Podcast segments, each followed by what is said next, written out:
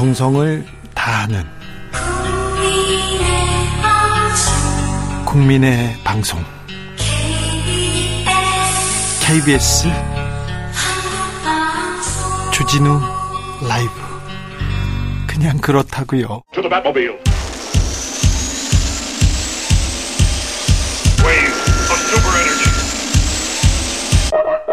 주 기자의 1분 봉은사 주지를 지낸 명진 스님이 있습니다. 명진 스님은 이명박 정부의 비판적이었습니다. 그러자 청와대 이동간 홍보수석실에서 국정원에 지시를 내립니다. 명진 스님 사이버 비방하라. 종북 좌파 활동 인터넷에 적극 퍼뜨려라. 2010년 4월 19일자 국가정보원 문건 내용을 한번 살펴볼까요? 청와대 사이버 업무 협조 요청 사항에 대한 검토 결과 이렇게 얘기합니다. 그러면서 봉은사 주지 명진의 과거, 룸사롱 출입, 아이파크 건설 관련 합의금 횡령 및 좌파 활동 경력 등을 인터넷상에서 적극 확산시켜라 이런 얘기를 합니다. 나머지는 빈칸으로 남아 있어요. 지워져 가지고 안 나왔는데 더 심각한 내용일 겁니다. 그러면서 저 뒤에 보면요. 국내 파트에서 이런 그 소문 확산 중이고 추가 확산을 위해서 어, 문제점 별도로 이렇게 별무 예 상한다. 그러니까 잘 돼가고 있다고 이렇게 얘기합니다. 자, 그 명진 스님의 대한 내용들 사실이 아니에요. 부풀려져 있습니다. 하지만 상관 안 했습니다. 국정원 직원은요, 검찰 수사에서 명진 종북 활동했다고 퍼뜨렸지만 사실 아니었다. 사실이었다면 수사를 했을 것이다. 이렇게 얘기합니다.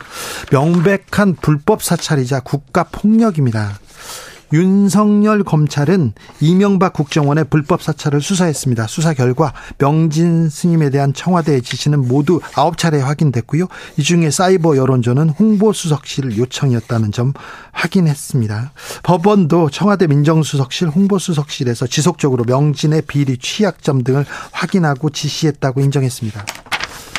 이명박 정부의 비판적인 스님 한테만 이랬을까요?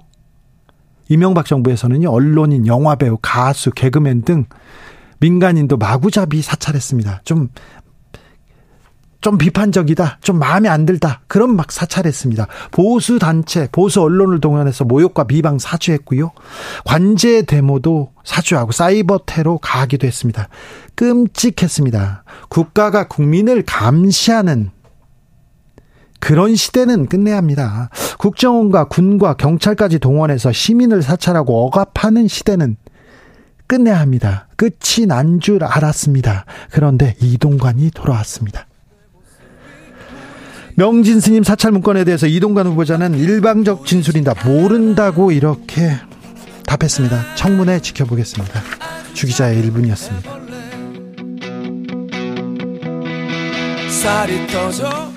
YB 나는 나비 한번두번 다시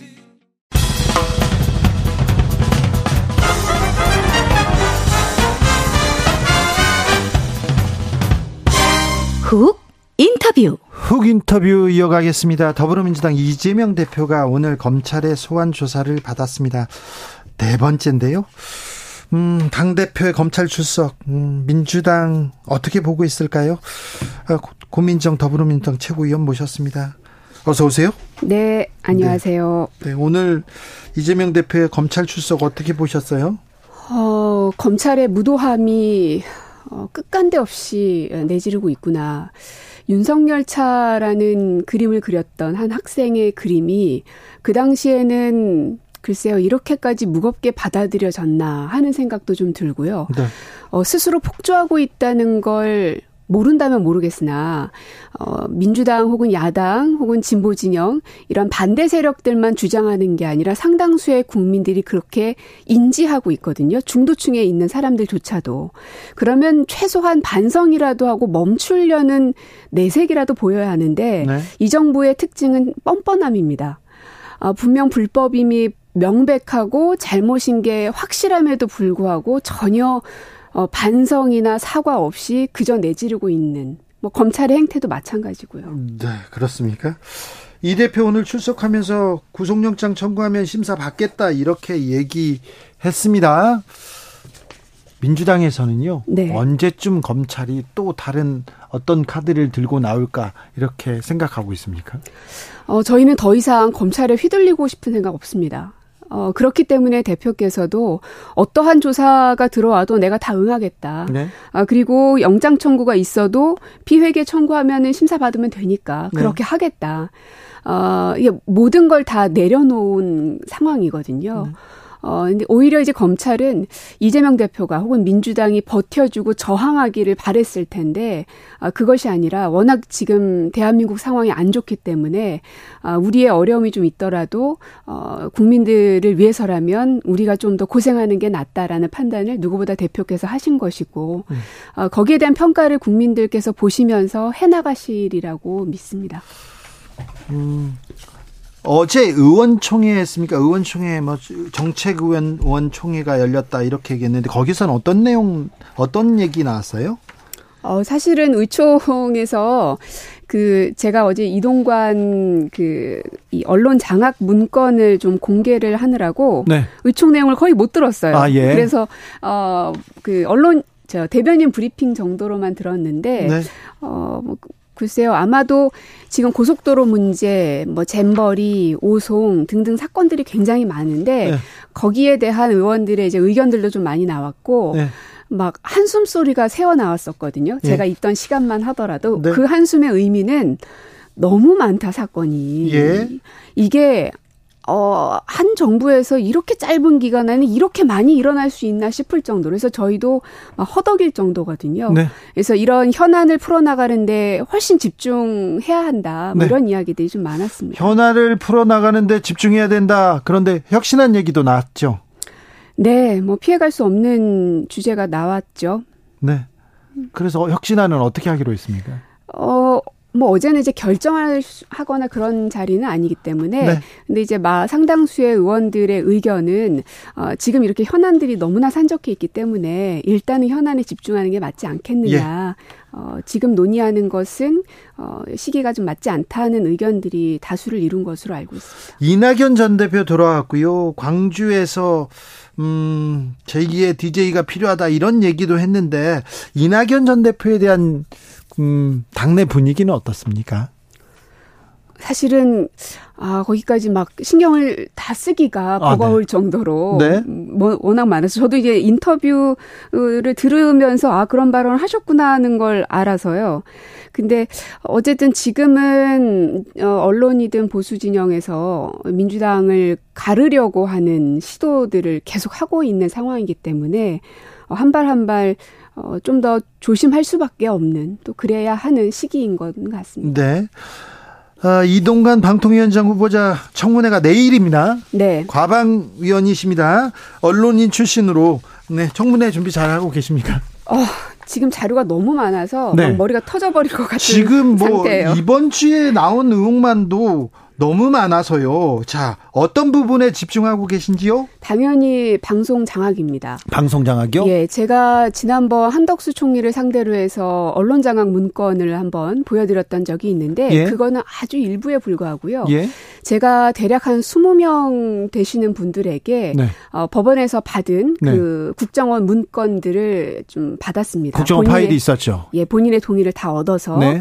어, 그 문건들을 쭉 보니까요, 1000페이지가 넘습니다. 네. 어, 그 가운데 이동관과 관련된, 즉, 이동관 홍보수석이 요청했거나 배포받았던 것이 명시되어 있는 어, 문건들이 한 30건 정도 되고요. 저도 있습니까? 어, 관련된 것도 있습니다. 그래요? 예. 이동관 홍보수석실에서 이렇게 지시하거나 요청해서요? 이동관 고 문서에 있는지는 모르겠는데 네. 카테고리에는 분명히 아, 예, 예. 저도 사찰 받았으니까 네, 네. 있습니다. 네. 어, 그런데 그 30여 건 가운데서 실제로 실행이 된 것이 중요하지 않겠어요? 예? 그걸 확인해 보니까 한 9건 정도는 실행된 것으로 제가 확인을 했습니다. 예? 그래서 어제 제가 이제 브리핑을 하기도 했는데 예? 아주 간단한 거 하나만 말씀을 드리면 네. 어, 방송사 가을 프로 개편 계기 편파 방송 근절의 박차라는 제목으로 어, 배포가 역시 홍보수석으로 되어 있고요. 그 내용에 보면 아주 구체적이에요. 네. 반정부 독서를 일삼는 언중육회를 폐지. 라고 써 있고요. 아, 프로그램 폐지하라고요? 네, 네. 이게 이외수 선생님이 하셨던 네. 언중유쾌고요. 예. 또 오마이 텐트도 첫 방송 직후 정규 편성에서 배제 이렇게 돼 있습니다. 어, 그런데 그이 김제동 나오는 건데. 맞습니다. 근데 이 문서가 나오고 얼마 안 있다가 실제로 오마이 텐트 편성에서 제외했다는 기사가 떴고요. 그때 그 처음에 오마이 텐트는 뭐라고 해야 되나 그 테스트로 이렇게 네. 처음 해봤는데 청, 시청률도 좋고요. 어, 반응도 뜨거웠습니다. 그런데 정규 편성 받지 못했어요. 네. 그 이유에 대해서 많이들 궁금하셨을 텐데 네. 그 이유가 바로 이 국정원 문건을 통해서 지침이 있었구나라는 게 지금 확인이 되는 것입니다. 뭐 그것뿐만이 아니고요. 그 이 MBC 같은 경우에 조기 정상화를 위한 추진 방안이라는 제목의 문건에서도 보수 성향 이사 주도로 해임 건의안을 전격 발의, 공개적으로 자진 사퇴를 압박 이렇게 적혀 있습니다. 즉 압박을 하라는 이제 문건인 거죠. 예. 실제로 8월 어, 26일 날 김우룡 어, 방문진 이사장이 인터뷰를 통해서 MBC 경영직 알아서 물러나야라는 인터뷰를 진행을 합니다. 예. 그러니까 작동이 된 것이죠. 예. 그러니까 손발이 굉장히 척척 잘 맞았던 것 같고요. 예. 아, 국정원이 문건을 작성하고 그리고 그 문건을 작성해 줄 것을 요청한 것이 이제 홍보 수석 지역으로 여러 건이 지금 발견이 되고 있는 상황입니다. 명진수님 건도 마찬가지였고요. 맞습니다. 이거 그 하나하나가 매우 중요한 사안이고 문건으로 이렇게 뒷받침되는 어, 증거가 있는 사건들인데 왜 그런데 이런 의혹 투성인데 네. 이동관 후보자를 네. 이렇게 계속 이렇게 고집하실까요? 그 이제 국민의힘에서 주장하는 게 예? 그렇게 이동관이 문제가 있으면 2017년 국정원 조사할 때 네. 샅샅이 뒤지지 않았겠냐. 법적으로 문제 없다 이렇게 얘기하지 않습니까? 그 당시에는요 네. 이미 공소시효가 지난 상태였습니다. 네. 물론 윤석열 지검장이 조사했던 시기긴 합니다. 네. 서울중앙지검장이었죠. 네. 어, 이제 그것도 제가 내일 인사청문회에서 좀 따져 물을 부분이 있기는 한데요. 어, 일단 그 직권남용은 공소시효가 7년이고 방송법은 5년입니다. 네. 근데 이동관이 홍보수석과 대변인으로 재직하던 시기는 2008년부터 2010년까지입니다. 예. 즉 시기가 공소시효가 이미 지난 상태에서 수사가 들어갔기 때문에 아마 네. 거기에 대해서는 더 수사가 못 들어간 것으로 보여지는데 네. 관련된 이 국정원 사찰 문건 등을 통해서 어, 많은 사람들, 국정원 그 사람들은 실제로 실행, 실형을 선고받기도 했었죠. 네.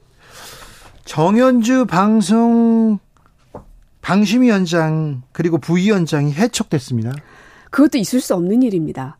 그 방심위를 방통위가 이제 감사를 한 거예요. 예? 뭐 근태가 어떤가, 그 다음에 네. 카드를 어떻게 사용했나 늘 쓰는 수법이죠. 예? 그러나 그 근태를 해보니까 어, 위원장하고 뭐 부위원장도 있고 여러 있을 거 아닙니까? 근데 웃긴 거는요, 부위원장의 근태가 훨씬 더 안 좋아요.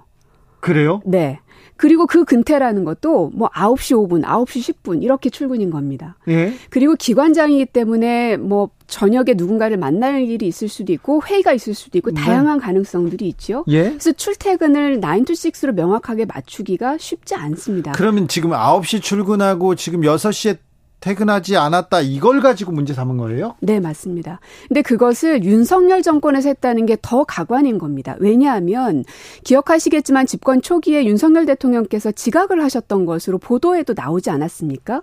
그러면서 대통령실에서 해명했던 건 뭐냐면 근무 시간이라는 게 의미가 없다. 대통령이 있는 곳이 대통령실이다 뭐 얘기했잖아요. 그랬었죠. 예. 그러니까 지각 대통령께서 근태를 이유로 위원장을 해임한다는 초유의 사태가 지금 오늘 이제 벌어진 것이거든요. 저는 그 기사 보고 몇 번이나 다시 물었습니다. 진짜 맞냐고. 가짜 뉴스 아니냐고. 그 정도로 믿을 수 없는 일이 벌어졌고요. 뿐만 아니라 어, KBS, MBC 이사들 또 이사장, 이사장 계속해서 다 하고 있습니다. 해임되어지고 있습니다. 예. 절차도 무시하고 어, 그리고 김효재 방통위 직무대행 같은 경우는 지금 고소고발도 여러 건 되어 있음에도 불구하고 왜 이렇게 강행하느냐. 이유는 뭐냐. 어, 그 고소건이 수사가 되고 종결이 되려면 최소한 3년 이상은 걸릴 것이기 때문에 네. 그 기간 안에 다 해치워 놓겠다는 목적이 좀 있는 것 같고요. 어, 그리고 3년 후가 되더라도 뭐 윤석열 정부에서 검찰에서 비호해주면 되겠다라는 계산이 섰는지는 모르겠으나 지금 절차를 다 무시한 행위들이 지금 여러 곳에서 발견되고 있는 위험한 상황까지 왔다는 점 꼭 말씀드리고 아직 위법이나 불법에 지금 사안이 확정된 게 아닙니다. 그런데 절차를 무시하고 이렇게 방통위 그리고 방심위 이 그리고 KBS MBC에서 여러 일들이 계속 벌어지고 있는데 벌어지고 있는데 민주당에서 막을 수는 없습니까? 막을 수 있는 방법을 여러 사람들과 논의하면서 고민을 합니다. 네. 어, 그리고 실제로 고발을 하기도 하고요. 헌법재판소에 어, 헌법소원을 제기를 하기도 했습니다. 어, 다양한 방법을 쓰고는 있지만 예전 그 언론 장악을 했었던 그 시기를 생각해 보면 결국은 저는 기록이라고 생각합니다. 기록이요? 예. 어, 어차피 안 될 거니까 어, 무기력함에 빠지지 않으셨으면 좋겠습니다. 어차피 안 될 거니까 한, 하는 이야기는 어차피 산에서 내려올 건데 왜 올라가 하는 것과 똑같습니다. 설령 어 힘들더라도 그리고 끝이 보이지 않는다 하더라도 하나하나에 대한 기록과 저항의 기록을 남기지 않으면 어느 누구도 훗날 정상화가 됐을 때 바로잡을 수 없습니다. 그래서 지치거나 무기력을 느끼지 마시고 이 언론 장악의 이 현 상황들에 대해서 짚어나가 주십사. 뭐 무엇보다 다른 누가 아무도 안 해도 전화해든 끝까지 할 거니까요. 네, 알겠습니다. 이동관 후보자는 학폭 문제가 있습니다. 학폭 문제를 또 덮었다는 의혹도 있고요. 또 부인이 뭘 받았다 돌려줬다 이런 얘기도 있고요. 그리고 어, 본인과 관련된 수많은 문건들이 이렇게 존재하면서 의혹 투성인데 의혹 네. 투성인데 어, 의혹이 너무 많아서 그런지 잘 눈에 들어오지 않는다 이런 사람도 있어요. 어, 그런 정도죠. 예. 어, 윤석열 대통령하고 좀 비슷한 것 같습니다. 윤석열 대통령도 처음에 바이든 날리면 사태가 있었을 땐 네. 너무나 깜짝 놀랐죠. 예. 그러나 그런 말을 설화들이 반복이 되다 보니까 이제는 뭐뭐 뭐 그런 일이 있어도 또 그냥 그런가 보다 하면서 넘어가지게 되는데 저는 우리나라 국민들이 굉장히 지혜로운 사람들이라 이게 켜켜이 퇴적되고 있다고 생각합니다. 그래서 결국에는 어 지금은 방송을 장악하기 위해서 윤석열 대통령께서 이동관이라는 칼을 쥐으신 거 라고 보여지는데요. 어 결국 칼자루가 없다는 사실을 조만간 깨닫게 되실 거고 자신의 손이 점점 베어져 나가고 있다는 걸 어 너무 늦지 않게 깨달으시기를 다시 한번 간곡히 부탁드리고 싶습니다. 그래도 이동관 후보자 지명할 것 같은데요. 그렇게 예상하는 사람들이 많습니다. 음, 그 얘기는 아무리 위법한 사항들이 드러나더라도 윤석열 대통령이라는 사람은 어, 무소불위의 힘으로 밀어붙인다는 인식이 깔려 있기 때문이겠죠. 합리적인 대통령으로 인식되고 있다면 문제가 있는 사람 앞에서 주춤할 것이라고 사람들은 판단할 테지만 지금 그렇지 않다는 건 대통령께서 어찌 보면 굉장히 무겁게 받아들이셔야 되고 대통령에 대한 이미지가 이렇게 어, 무소불위한 사람으로 평가받고 있구나라는 걸 증빙하는 요즘이라고 저는 생각합니다. 그렇습니까?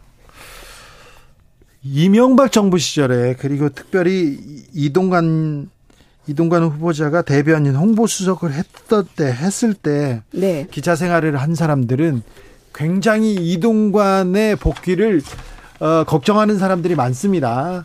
어, 뭐 대통령이 대통령이 그 자기 사람을 쓰는 게 뭐가 문제냐 이렇게 얘기하는 사람들도 있지만 어, 그때 있었던, 그때는 언론의 암흑기로 기록되거든요. 그 당시에는 KBS 아나운서셨죠? 네. 저는 정확하게 기억하는 게 2008년 8월 8일이었습니다. 네. 숫자가 기억하기 좋잖아요. 네. 그날 사복을 입은 경찰들이 대거 KBS 안으로 난입했었습니다. 방송국 안에 들어왔어요. 예. 있을 수 없는 일이었고, 저는 98학번인데요. 어, 70년대, 80년대에 군부 독재 시절에 봤던 그 흑백 사진의 모습을 내 눈앞에서 그것도 방송국 안에서 보는 느낌이었습니다. 네. 어, 그 충격이 상당했었고 그 이후로 언론 장악들은 계속해서 이어졌고 그게 폭발했었던 게 세월호 때의 언론 지침까지 내리는 네. 이정현 수석. 그래서 네. 결국은 법의 심판까지 받았죠. 어, 언론 장악의 그 암흑기가 단 몇 달 안에 끝나지 않았었습니다. 예. 그래서 두 번 다시 경험하고 싶지 않았기 때문에 무슨 수를 쓰더라도 맞고 싶은 심정이 너무나 큰 것이고요. 예. 어, 그것을 경험해보지 않은 분들은 왜 저렇게 난리를 피나 하실지 모르겠으나 이제 곧 펼쳐질 이제 2라운드가 시작되는 거라고 보고요. 어, 그걸 보시면서 왜 저들이 저렇게 막으려고 했는가를 좀 생각해 주십사 말씀드리고 싶고 한 번 망가진 그 언론의 자유라는 건 회복하기가 정말 어렵습니다. 네. 어, 그게 사람이 돈으로 혹은 권력의 힘으로 어, 어떤 기자들을 좌지우지할 수 있는 부분은 아니기 때문에 이, 이 어떻게든 만들어 놓은 시스템 그리고 시스템에 보호되기 때문에 권력이 함부로 하지 못하는 이런 문화들을 한 번 망가뜨리면 다시 복구하는데 엄청난 시간이 또 다시 소요될 수밖에 없습니다. 어, 최근 2000 제가 기억하기로는 2019년 20년 그쯤만 하더라도요. 언론에 대한 자유 그리고 언론 신뢰 아, 아, 언론에 대한 자유 지수가 세계 글로벌 평균으로 봤을 때 어, 상당히 높은 점수를 차지했던 것을 기억을 하고 아마 많이들 기억을 하실 겁니다. 낮았던 점수가 올라갔었거든요. 어, 그러나 지금은 다시 그게 떨어지고 있고 아마 이동관 방통위원장 이후로는 더 떨어지게 되지 않을까 하는 우려가 좀 많은 상황입니다. 그래서 내일 이동관 후보자 청문회가 매우 중요하다 이렇게 생각하는 분들 많습니다. 음, 한동훈 법무부 장관 후보자 청문회가 굉장히 정치적으로 큰 영향을 미쳤습니다. 민주당한테 특별히 네, 그때를 이렇게 음, 교훈 삼아서 이번 청문회는 잘 치러야 될 텐데 그렇게 얘기하시는 정치자분들이 많네요. 하이드님께서 조금이라도 더 많은 사람들의 공감 이끌어낼 방법을 좀 연구해야 되는데 민주당이 좀 아니란 것은 아닌지요? 이렇게 물어봅니다. 네, 뭐 최선을 다해서 준비를 하고 있고요. 네. 어, 아침 저희가 10시부터 인사청문회가 진행이 되는데 지금 자료가 하나도 오지 않고 있습니다. 제가 자료가 안 옵니까? 보여드리려 제가 갖고 왔어요. 뭐냐면 길게 질문을 해서 보내잖아요. 그러면 충분히 설명하였습니다. 무슨 한 줄 답변 challenge 하는 것 같아요. 또 질의를 쭉 보냈는데요. 어떠한 외압도 행사하지 않았습니다. 끝. 또 질문 쭉 했는데 어떠한 외압도 행사하지 않았습니다. 끝. 쭉 길게 질문했는데 언론 자유 가치 보장 생각합니다. 한 줄 끝. 이게 무슨 답변입니까? 그리고 자료들도 숱하게 요청을 했는데요. 어, 예전에는 다 가능했었던 자료들이 어, 개인 정보이기 때문에 줄 수 없다. 그럴 거면 못하러 인사청문회 합니까? 그러니까 청문회를 하겠다는 의지가 지금 전혀 없는 것이어서 아마 청문회가 시작되자마자는 이 자료 제출건으로 상당한 이렇게 목소리들이 좀 나올 것 같습니다. 증인 합의를 못해서 지금 출석할 증인이 없다 이런 얘기를 어제까지 보도가 됐는데요. 지금은 어떻습니까? 어, 지금도 아마 합의가 안 되고 있는 걸로 알고 있는데요. 그럼 증인 없이 지금 청문회를 치르겠다고요? 어, 그럴 가능성이 지금으로서는 높습니다. 또 이제 밤사이 어떤 일이 벌어질지는 모르겠으나, 어, 왜냐하면 국민의힘에서 요청하는 이 언론 장악, 방송 장악과 관련된 인물들이 이동관 당시의 사람들을 불러야지 맞지 않습니까? 이동관을 청문하는 건데. 그렇죠. 근데 그게 아니라 문재인 정부 시절의 인사들을 부르겠다는 요구를 자꾸 하는 겁니다. 그거는 문재인 청와대를 하겠다는 것과 다를 바가 없는 상황이죠. 이렇게 억지를 쓰면서 인사청문회를 파행시키겠다는 의도를 갖고 있는 것 아닌가 하는 생각이 드는데요.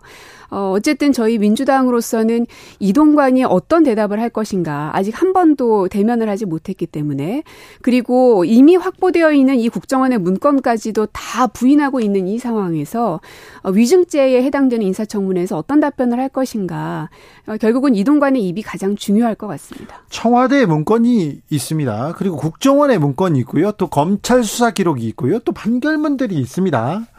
그 내용만 따져봐도 따져봐도 그때 이명박 정부에서는 어떤 언론관을 가졌는지 알 수 있을 텐데.